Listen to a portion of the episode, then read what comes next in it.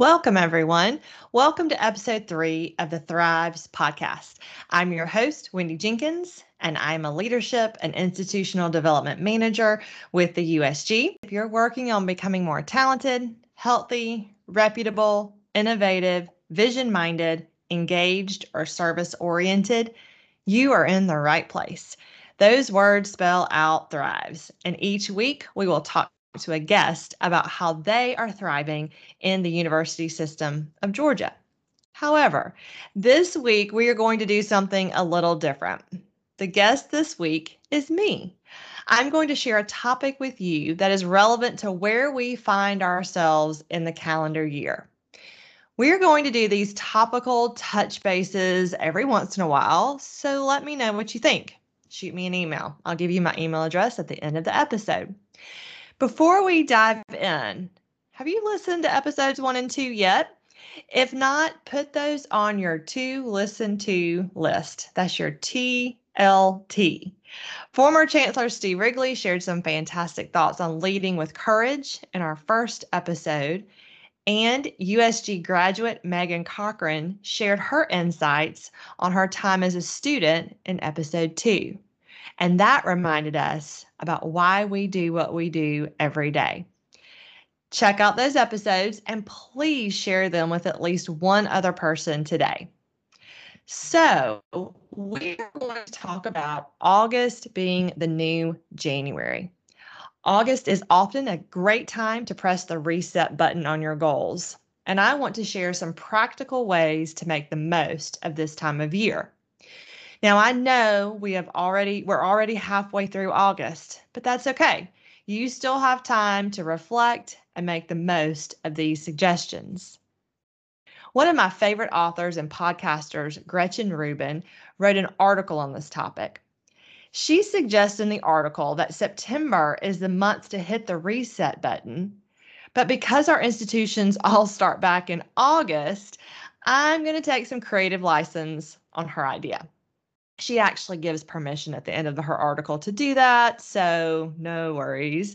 She says that back to school time is is a great time for self-evaluation and reflection.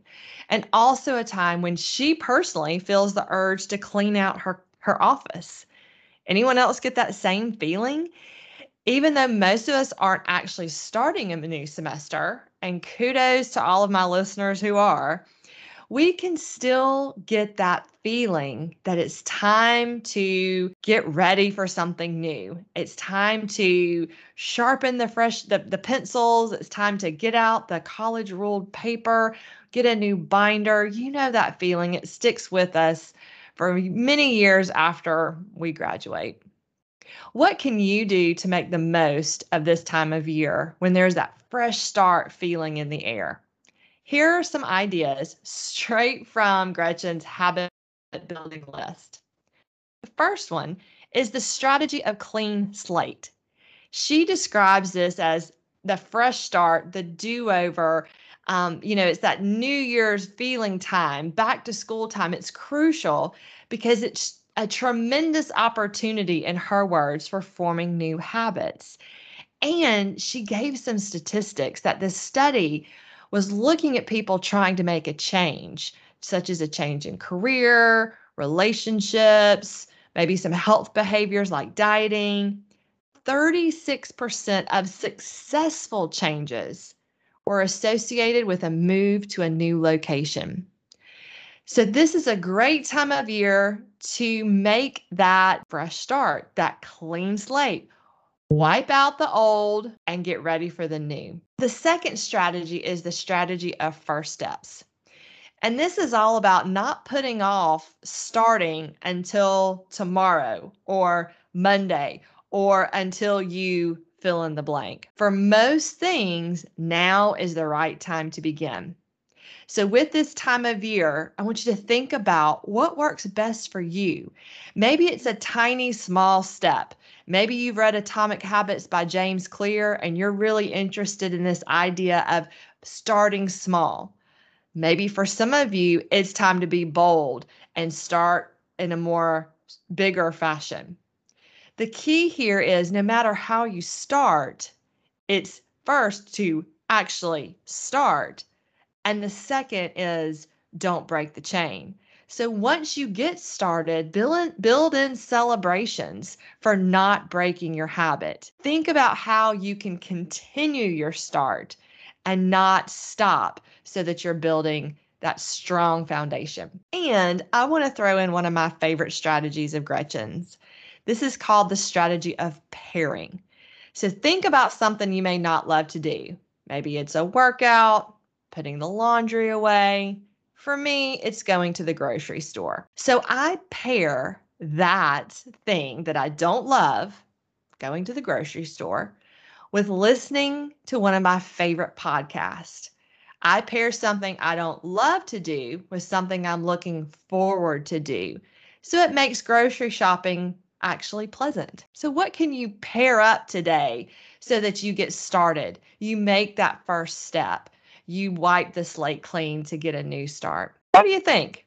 Do you hear a strategy that might work for you? I'd love to hear some feedback. So send me an email. I'll give you an email address in just a few moments.